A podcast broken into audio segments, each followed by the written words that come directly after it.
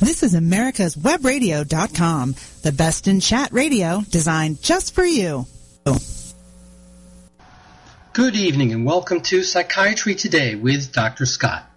This is your host, Dr. Scott Bay, your psychiatrist with all the latest mental health related news, including everything about the mind, the brain, human behavior, how to feel well emotionally, how to cope better with stress, how to rid yourself of bad habits, and how to make sense of media reports about the latest research into the causes and potential new treatments for mental illness. All of that without the hype and distortion of other media sources, and along the way trying to reduce the stigma associated with having a psychiatric diagnosis and needing treatment for it. Along the way, better educating the general public about mental health issues. and welcome back to the show. This is the June 17th edition of Psychiatry Today. Apologize for the confusion last week and two weeks ago. Uh, the podcast recorded for June the 3rd actually was not played until last week, June the 10th, and on June the 3rd, inadvertently, the May 27th podcast was repeated. Sorry about that technical issue there with um, America's Web Radio, but we're uh, hopefully back on schedule this time. And, you know, there are times when there's a very, very difficult and painful story that I have to share with you that relates to mental health, but um, nonetheless, if I say um, doing a podcast about the latest mental health current issues, I can't very well ignore something, even if it's difficult and painful to report. And such is the case this week. Far and away, uh, the, the, number one mental health issue that I've seen uh, take place since we last met is the staggering suicide rate among female veterans that has come to light.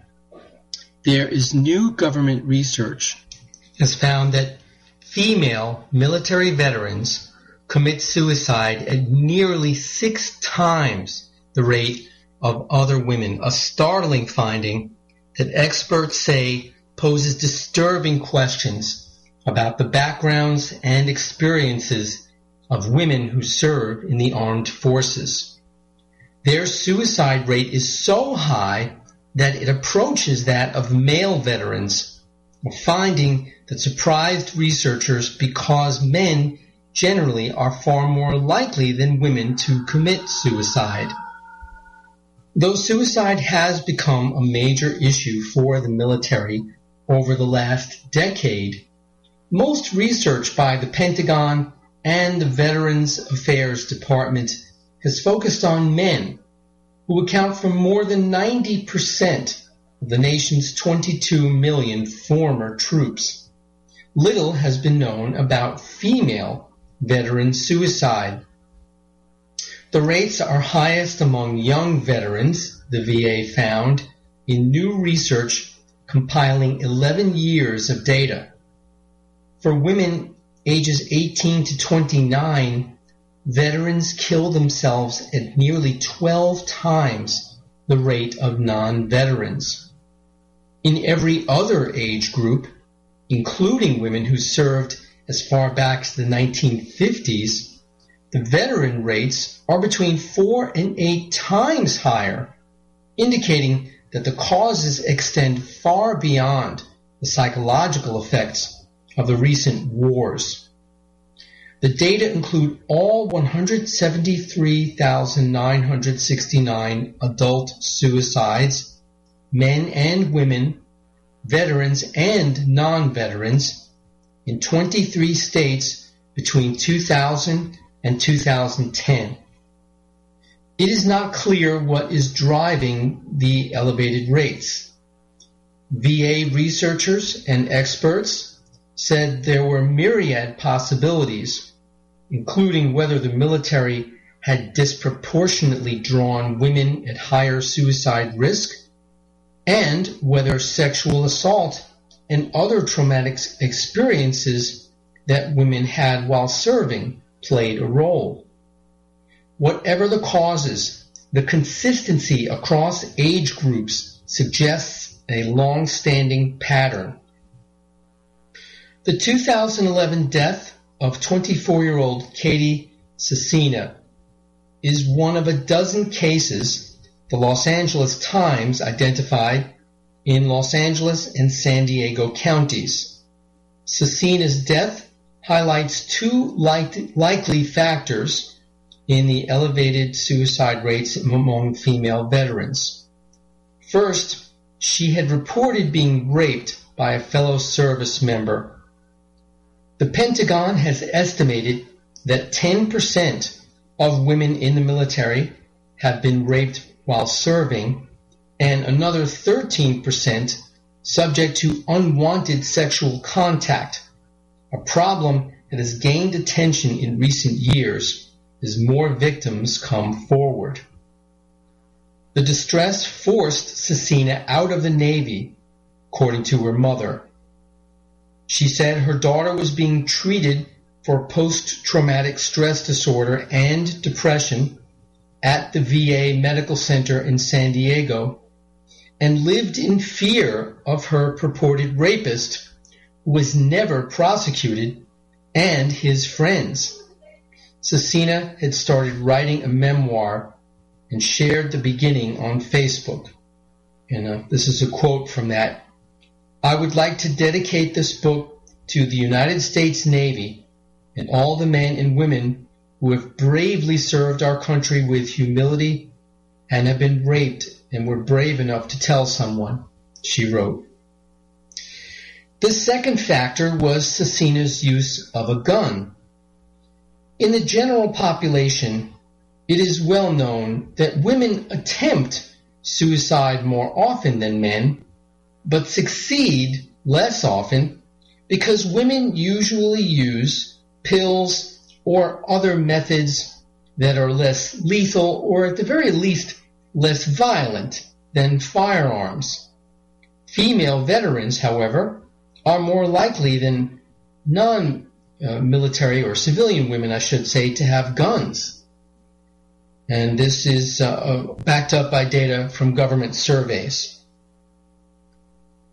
And, you know, whether we like to discuss this or not, and uh, I know that Second Amendment rights are very, very important to everyone in the United States, and that's fine. But the facts are, if there are lethal means available, it does make it more likely that someone is going to complete the act of suicide. And this doesn't matter if we're talking about civilian or military, male or female. Now, for the 11 years covered in the online article that was in the journal Psychiatric Services, there was a greater disparity between the women's numbers than between the men's numbers. So let's compare males and females committing suicide among veterans and then in the general population. Uh, they're both elevated, but the point is the difference between veterans and general um, non-military population among women was far greater than among men.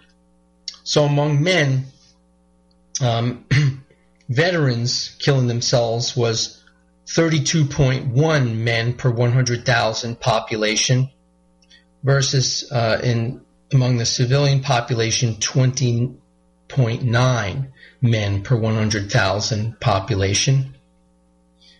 And this, the, the difference among women is staggering though. Among veterans, 28.7 females per 100,000 committed suicide compared to only 5.2 women per 100,000 in the non-military population. I mean, that is uh, unbelievable. Again, like the article says, it's almost sixfold. Well, it certainly is important that this extremely and severely alarming and disturbing trend has been identified. Again, the increased rates of suicide among our veterans and military population in general has been identified for many years, and the Department of Defense has been making efforts to try to work on this issue. And um, lots of factors have been talked about and identified. Um, and surprisingly, it's not the number of deployments or the rates of PTSD, but uh, actually pre-existing mental illness and uh, stress from issues at home seem to be major factors. But now that this alarmingly high rate of suicide among our female veterans is identified, hopefully the Pentagon can start working on, on this issue.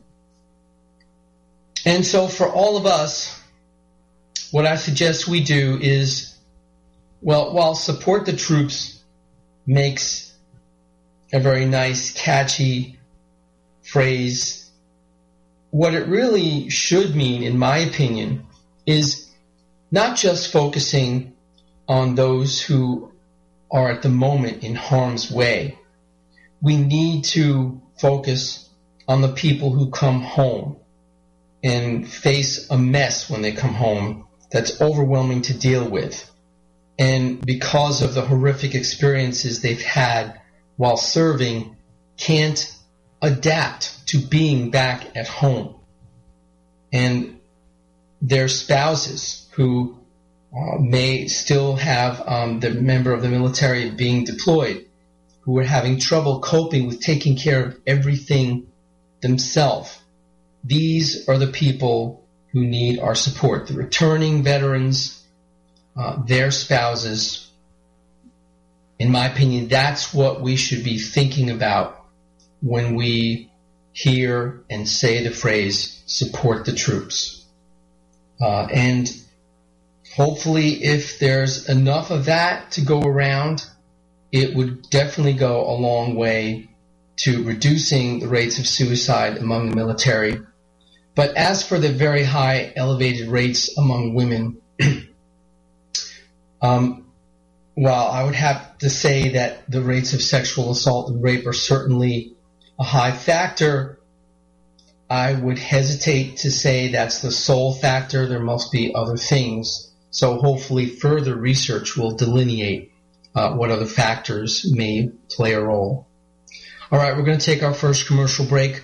We'll be back with more after that. You're listening to Psychiatry Today with Dr. Scott. Perhaps you are struggling to cope with the disease of addiction. If not, you probably know a family member or friend that needs help in battling the cravings and the personal and professional damage done by the effects of drugs or alcohol. Get a pen and paper and be ready to write down the following. These are the issues that the trained staff at the Atlanta Healing Center address and treat every day. Their doctors and counselors with over 40 years of practice in the field of addiction can treat the suffering individual in a thoughtful, compassionate, and experienced manner and guide him or her along the path to recovery. So call 770-696-9862 and speak to a knowledgeable staff member about how you or your loved one can be helped to enjoy a better and healthier life. More information is also available on the website at www.atlantahealingcenter.com. The Docs for Patient Care Foundation is your way to join the fight and become a member of an organization created by doctors for patients dedicated to fighting for your healthcare freedom and preserving the doctor-patient relationship. Get a pen and paper. Write down www.docsforpatientcarefoundation.org. That's www.docsforpatientcarefoundation.org. Go to our site and please make a generous tax-deductible donation and join the fight today. Thank you. You're listening to America'sWebRadio.com, the pioneer and leader in chat radio. Thank you for listening. Welcome back to Psychiatry Today with your host, Dr. Scott Bay. Next up on tonight's show, creativity may be genetically linked with certain psychiatric disorders. there may be an overlap between the genetic components of creativity and those of some psychiatric disorders, according to a new study. Now, before we get into what they found, you know, just in general, there's always been this talk about the fine line between creativity and madness per se, which of course madness is an outdated term and has a pejorative connotation, but just for the purposes of this discussion, uh, there's always been uh, this stereotype or this talk about, well, uh, looseness mental health wise can often uh, be associated with creative genius in some way. Sadly, we just lost the great mathematician uh, who died with his wife in a car wreck. It's a perfect example of this. Uh, the man who is the mathematician um, who's suffered from schizophrenia, whose life became the subject of the movie A Beautiful Mind.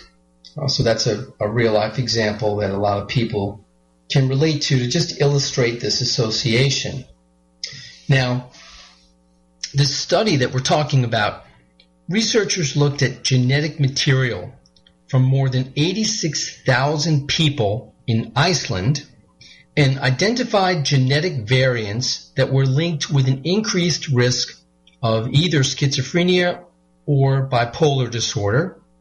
The investigators then looked for these variants in a group of more than 1,000 people who were members of national societies of artists, including visual artists, writers, actors, dancers, and musicians. The study revealed that the people in these artistic societies were 17% more likely to carry those variants linked with the mental health conditions than were people in the general population who were not members of these societies. The results of this study should not have come as a surprise because to be creative, you have to think differently from the crowd. Now, the same authors had previously shown that carriers of genetic factors that predispose to schizophrenia allow this type of thinking. The investigators also looked at the link between creativity and psychiatric disorders using a different data set from four studies previously conducted in the Netherlands and Sweden, which involved about 35,000 people, a much larger study group, and therefore you can derive more robust data. This group included people who worked in the fields of visual arts, music, dance, writing, and theater, as well as those who worked in other professions. This study showed that the people who worked in the creative professions were almost 25% more likely to carry the genetic variants related to the psychiatric disorders than were people who worked in other occupations. In a previous study, published in 2013 in the Journal of Psychiatric Research, the researchers found that when they compared all people working in creative professions with people working in other professions, the creative people were not more likely than people in other professions to be diagnosed with psychiatric disorders overall. However, the creative professionals were at an increased risk of having bipolar disorder, and in addition, people who were writers were more likely to be diagnosed with psychiatric disorders in general. Previous research has also shown that family members of people with schizophrenia or bipolar disorder are overrepresented in creative professions. The new study is partially confirming long held beliefs about commonalities between creativity and psychiatric symptoms as severe even as psychosis.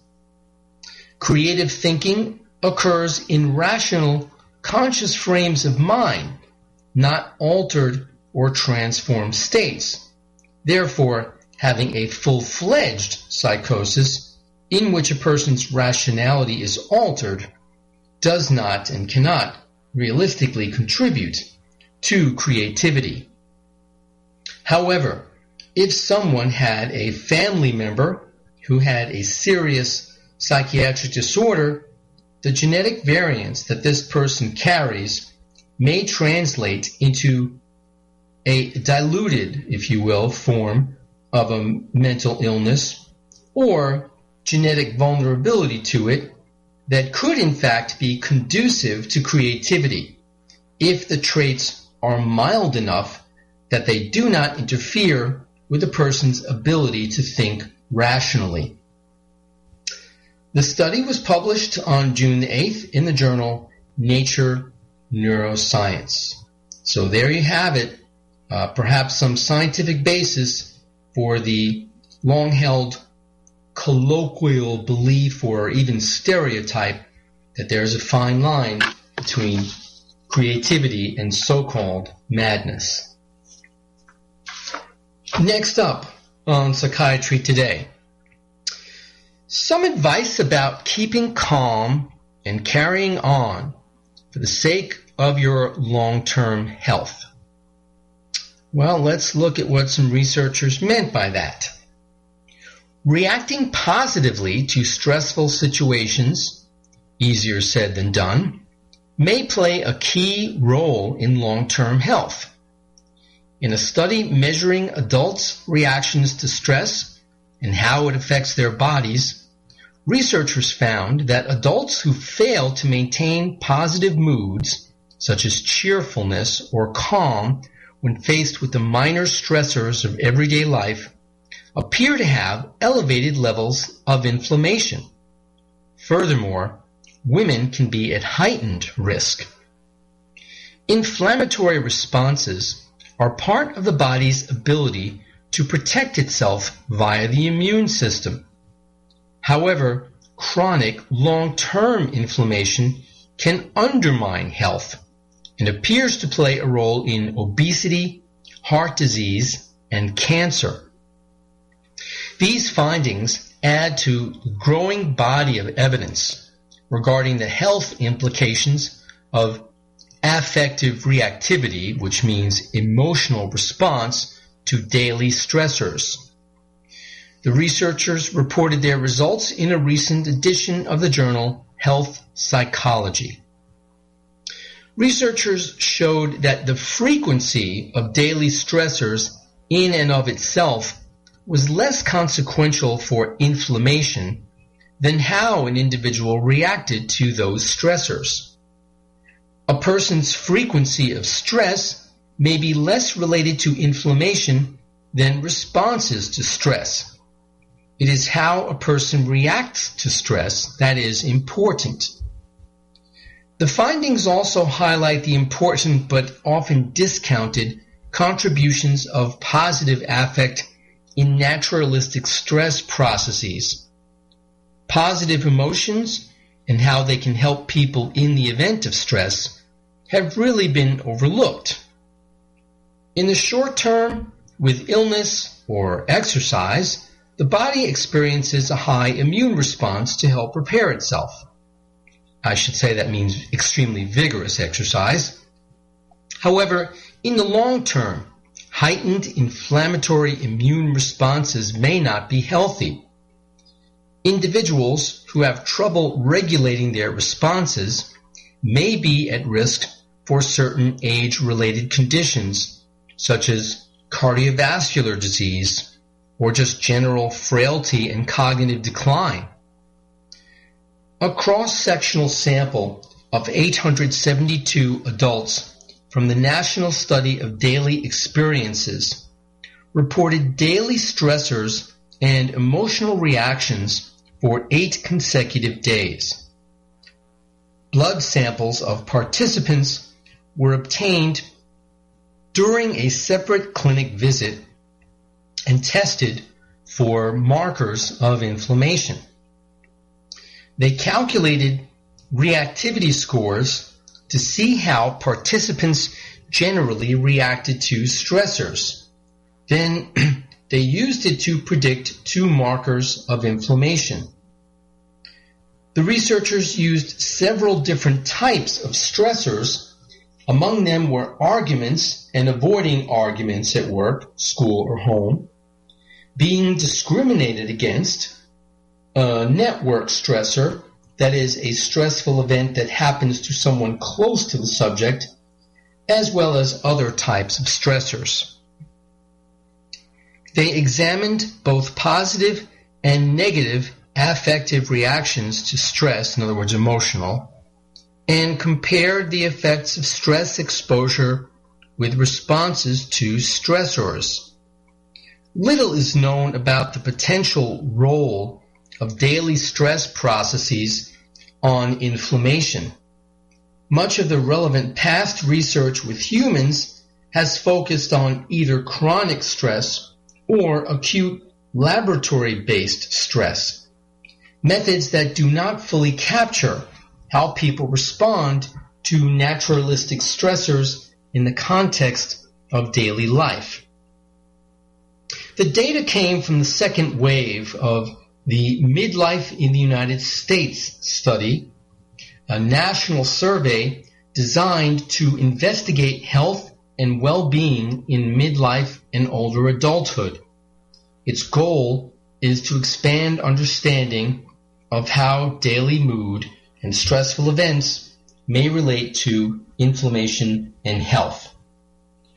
Well, it's all well and good to delineate the fact that positive emotional reactions to stress are better for your long-term health and reduce inflammation. But as I said when we first started talking about the article, reacting positively to stressful situations is much easier said than done. Uh, this is one point that the article about the research misses. Uh, some people are better at that than others. And for those who have trouble doing that, then they're going to need some help to be able to do that. Uh, for example, talking things through with a counselor or a therapist is one way to build up someone's reserves if they're not naturally resilient to stress. All right, well, time for another commercial break. We'll be back with more mental health related news. After that, you're listening to Psychiatry Today with Dr. Scott. The disease of addiction is a life altering challenge not just for the person suffering its effects, but also for the family and friends who support and love the one caught in its grasp. What should be the course of treatment? Who is the best person to render treatment? And what is the best place to go for the care that is needed? We know that you want answers to these and many more questions. Call 770-696-9862 and speak to a representative of the Atlanta Healing Center.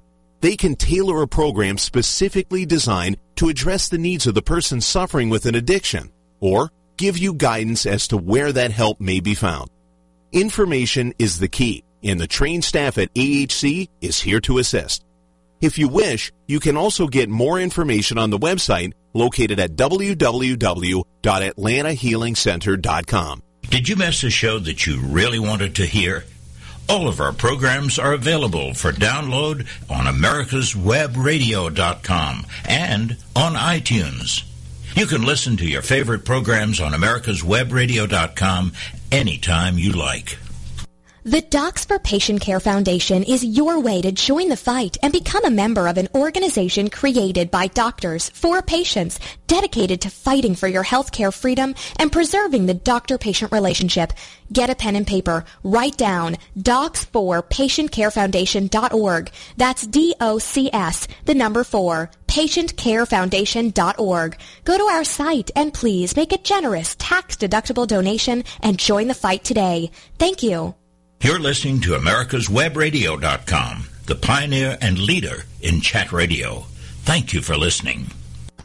Welcome back to Psychiatry Today with your host, Dr. Scott Bay, and your source for all the latest and important mental health related news.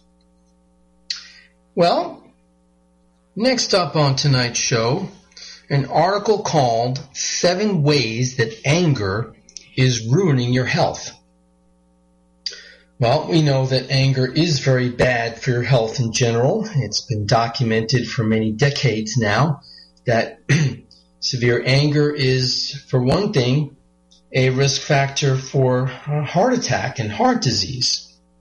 Um, but in any case, I thought, well, uh, with that to start, let's see what this article has to say and to see if there's any more useful information. Now, sometimes anger can actually be good for you, but only if it's addressed quickly and expressed in a healthy way.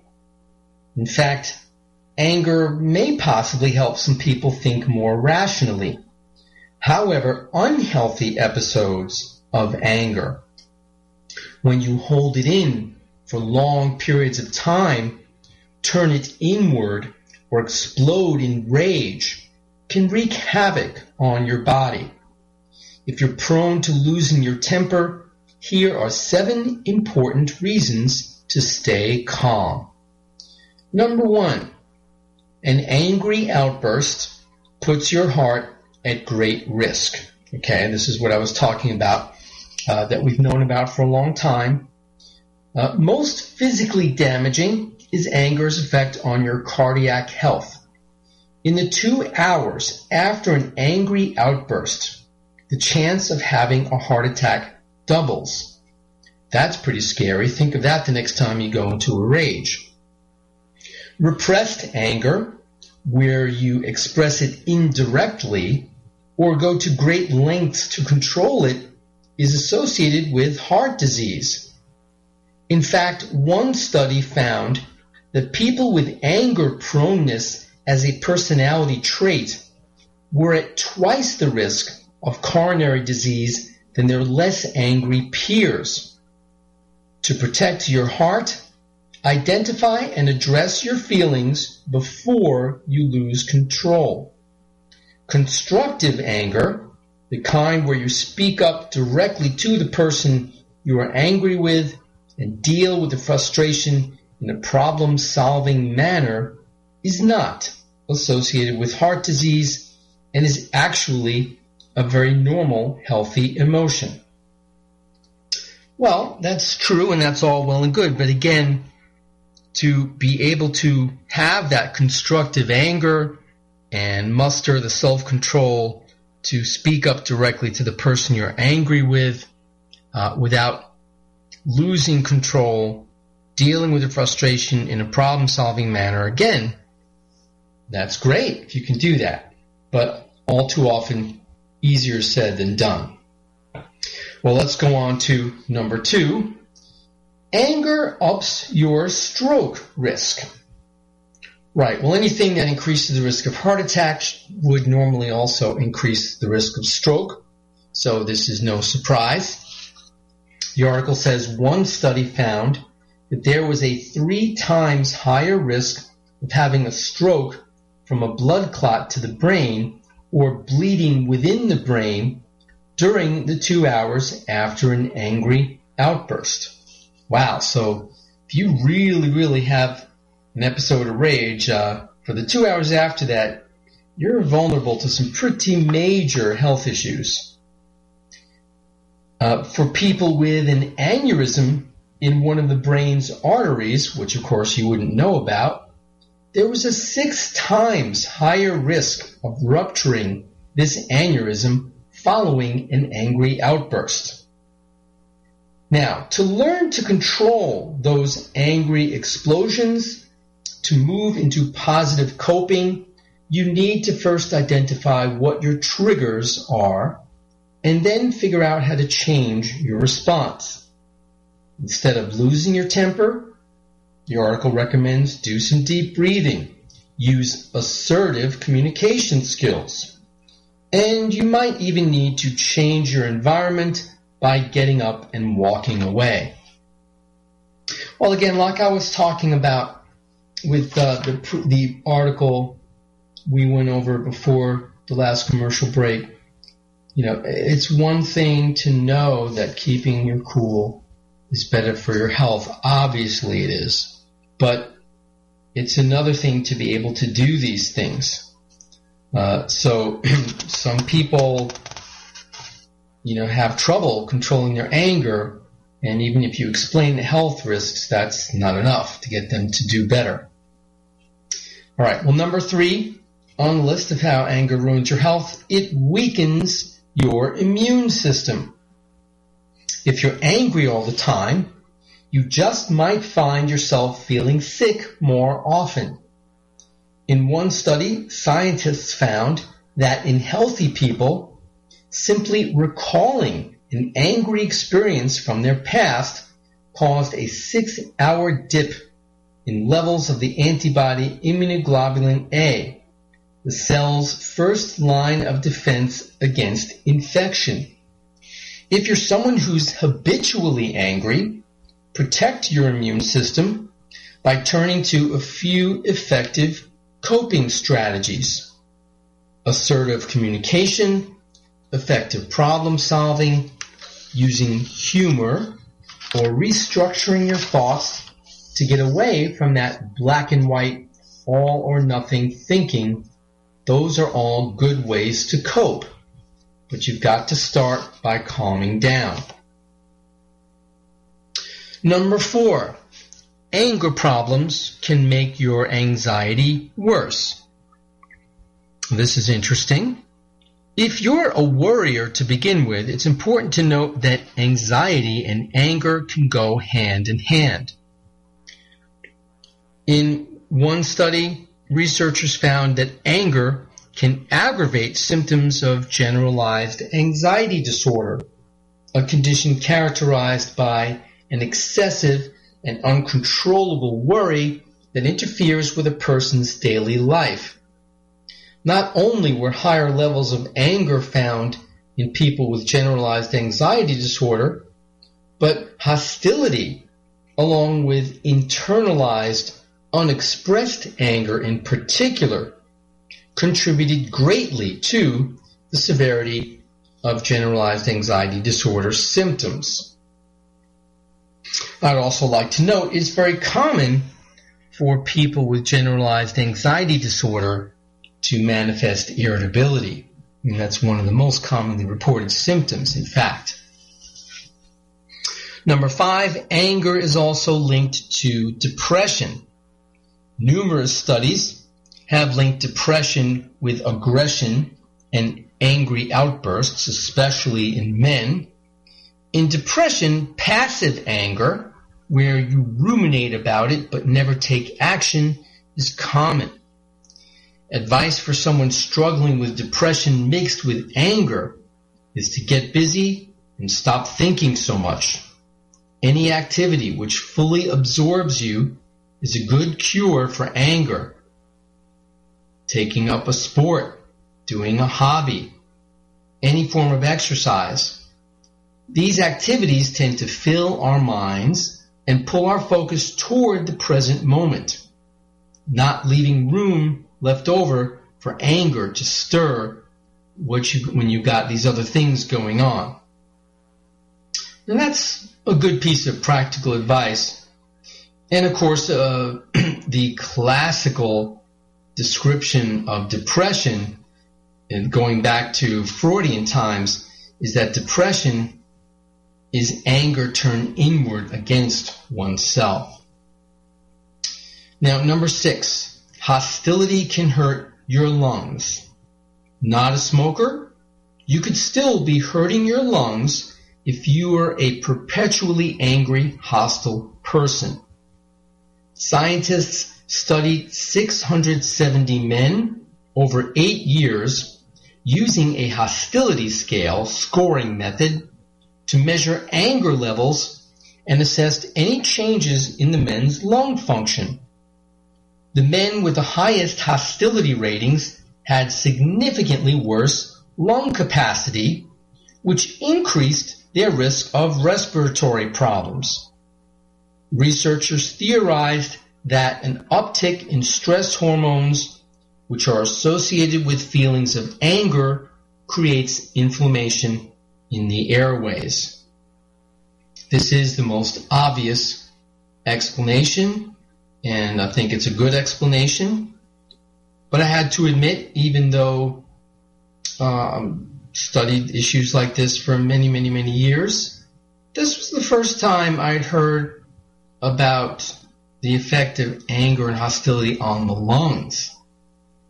So if you already have asthma, and that means you have overreactive airways, and you add to that some anger and hostility, including potentially some major outbursts, then guess what? You could be looking at having uh, inflammation in your airways and trouble breathing.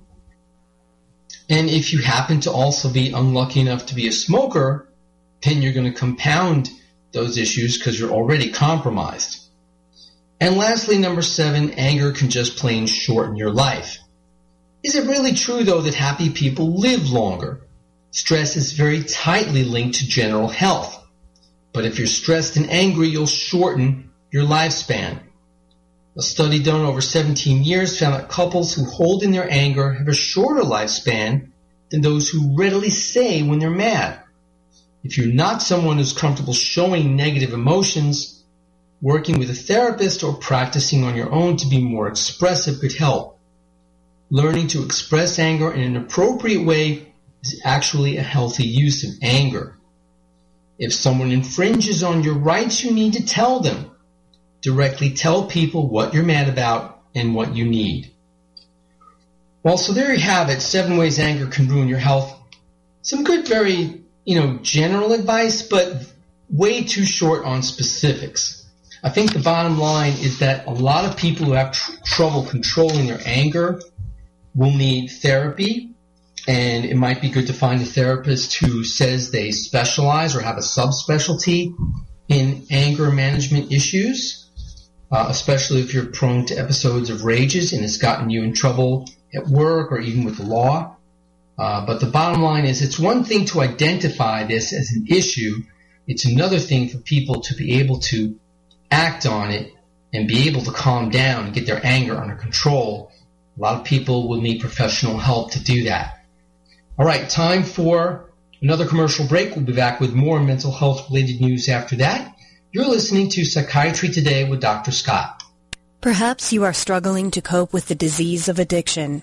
If not, you probably know a family member or friend that needs help in battling the cravings and the personal and professional damage done by the effects of drugs or alcohol. Get a pen and paper and be ready to write down the following. These are the issues that the trained staff at the Atlanta Healing Center address and treat every day. Their doctors and counselors with over 40 years of practice in the field of addiction can treat the suffering individual in a thoughtful, compassionate, and experienced manner and guide him or her along the path to recovery. So call 770-696-9862 and speak to a knowledgeable staff member about how you or your loved one can be helped to enjoy a better and healthier life. More information is also available on the website at www.atlantahealingcenter.com. This is Georgia author Doug Dahlgren. Join me Fridays at 11 a.m. for a new show here on America's Web Radio. We call it The Prologue. I'll be introducing you to other writers you may not have heard of yet. That's Fridays at 11 a.m. here on America's Web Radio. Affordable health insurance was the promise of Obamacare, but for many, the government mandate caused more problems than it solved. This is Dr. Elena George from Medicine on Call, and I want to tell you about a truly affordable alternative allowed under Obamacare, Liberty HealthShare. Liberty HealthShare bypasses doctor and hospital panels, giving you the freedom to choose.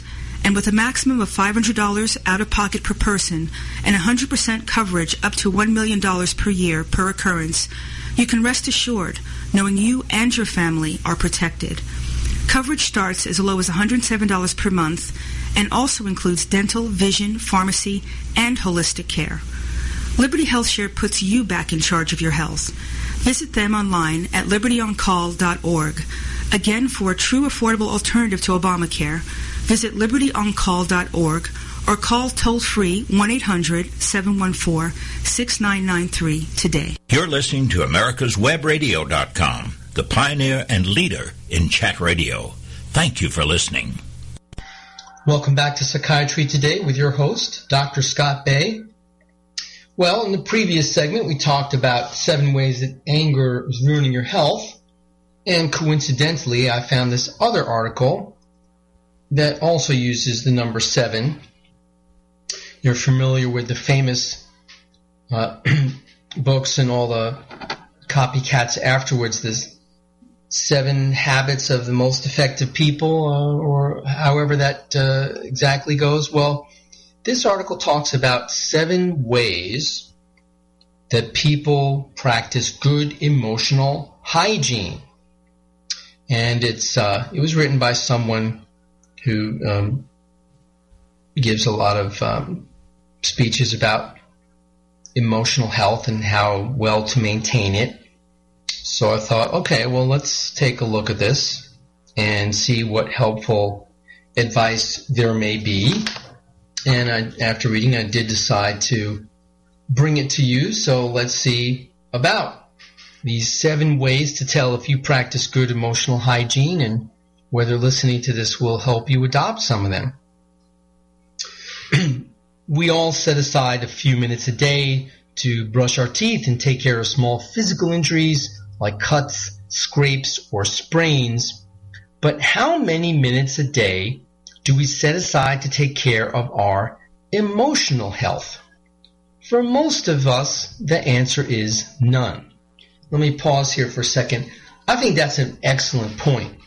Um, people neglect their emotional health and sometimes their physical health too, but doing things like exercising regularly, making sure you go to bed early enough, uh, making sure you set aside time for leisure and relaxation, um, maybe even taking time to do meditation or, or yoga or other things. These are all things that we can do to support our emotional hygiene. Just like brushing and flossing and no sweets is good for oral hygiene and so on and so forth. So I think if nothing else, just this concept of paying more attention to our emotional hygiene is huge. Alright, so going on then, we sustain psychological injuries just as often as we do physical ones. Injuries like rejection, failure, or loss. While we all know how to take care of a cold or a cut so they don't get worse or infected, we have no clue how to treat the most common psychological wounds we all experience on a regular basis. This competence gap between our ability to care for our physical health and our ability to care for our psychological health is both unfortunate and puzzling. I agree with that completely. How is it we spend more time taking care of our teeth than we do our emotional well-being? Good question. Developing emotional hygiene habits could improve our life satisfaction and emotional resilience, as well as our physical health and longevity. And that statement right there, that dovetails nicely with the couple of the other articles that I presented. In fact, the last uh, two articles that I presented on tonight's show about how keeping calm um, would be good for your long-term physical health and how anger ruins your physical health. Okay. Now, so what is it that people who do practice good emotional hygiene do differently from the rest who don't. Here are seven of their good habits and hopefully ways so that all of us can adopt them. Number one, they pay attention to emotional pain. Emotional pain is a sign of a psychological injury, just as physical pain is a sign of a physical injury. Well, doctors say don't ignore physical pain, right? Uh, especially being uh, attentive to potential signs of a heart attack.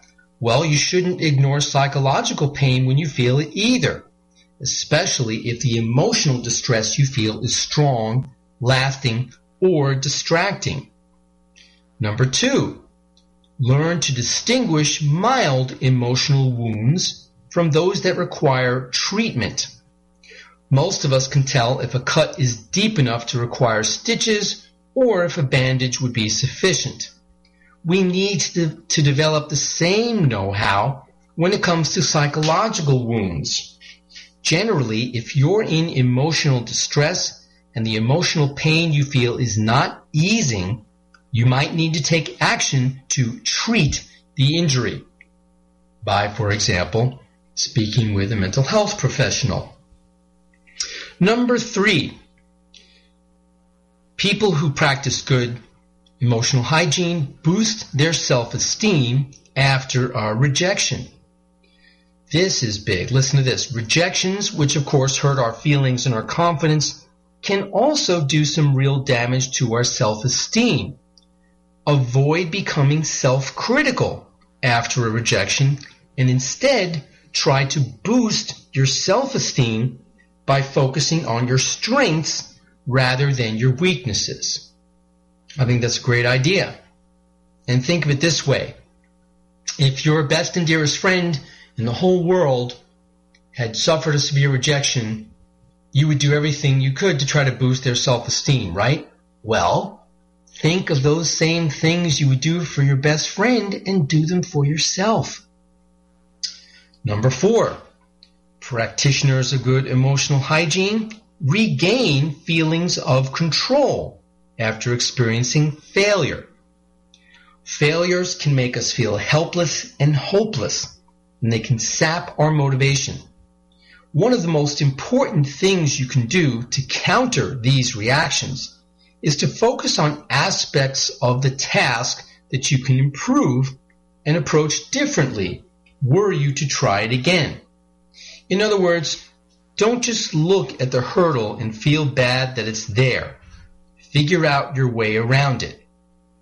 Well, again, right there, that's pretty good advice, but uh, sometimes people might need some help trying to figure out their way around something that they failed at previously.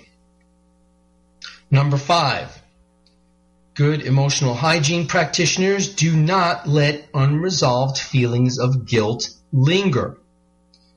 I agree this is huge. Guilty feelings can be useful in small doses, but when your guilty feelings are unresolved, they can be incredibly distracting and severely limit your ability to thrive and enjoy life. Therefore, it is important to take action and address unresolved guilty feelings by trying to receive forgiveness from the person you've wronged or from yourself if your guilt is self-generated. Uh, I agree this is huge. In the vast majority of cases, when people hold on to feelings like guilt or shame, it is just going to bring them down further. You cannot go back and change what happened in the past. So it is extremely maladaptive to hang on to these feelings. Uh, so if it's something you did that you're ashamed of, forgive yourself and move on and just vow to do better in the future. If it's something you feel bad about that you did to someone else, try as best you can to reach out and make amends. Um, if there is no way to contact them or they're no longer with us, writing a letter, even if you don't send it, um, is very helpful in terms of getting those feelings out. Number six, good emotional hygiene practitioners fill the voids after experiencing loss. It can take time to get over a loss, especially when it's significant. But while time does heal, you also need to fill in the voids the loss created. Give thought to various aspects of your life the loss has impacted.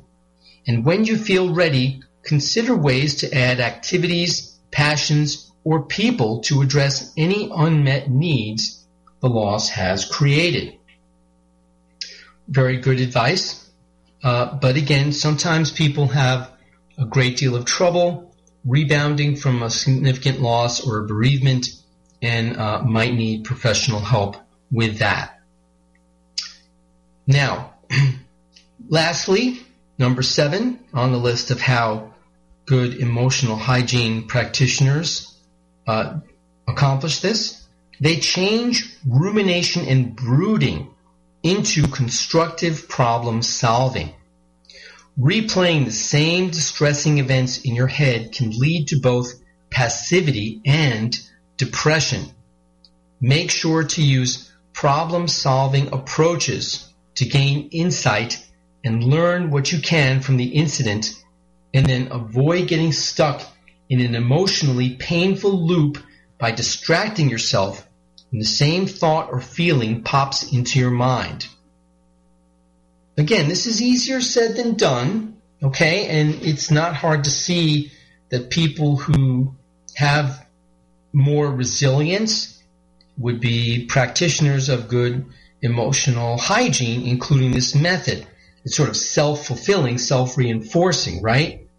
Uh, but again, you know, sometimes people have trouble getting these negative thoughts to stop playing over and over and over in their mind and not uh, be able to do it without professional help like therapy. Developing new habits like these is never easy, but adopting strong emotional hygiene certainly will set you on the path to greater psychological resilience, health, and life satisfaction. So it's very much worth the effort required. Well, I found this very interesting, and um, especially the parts about letting go of guilt, which is something I talk to uh, patients uh, all the time. Um, how to try to actively rebound after a rejection or a failure, um, and just being aware of emotional wounds, as it were, of not ignoring emotional pain, um, and figuring out when it's severe enough to warrant treatment or not. These are very important things. And then, you know, how to deal with a loss. Uh, this is very difficult for a lot of people. And, uh, you know, sometimes channeling the feelings of grief and bereavement into certain activities uh, that turn into something positive or adaptive to uh, honor the memory of the lost person may help. Uh, you know, so so again, the article has a lot to tell us that's beneficial. Um, but again, my point, and I know you're probably sick of my going over this, it depends on having a certain level of resilience to do all these things. And uh, if someone doesn't, they may need help with that. Well, it's time to wrap up tonight's show. If you have, a, I hope you have a wonderful, stress-free week until the next time we get together. But if not, then you need to call Dr. Scott. Good night, and thanks for listening.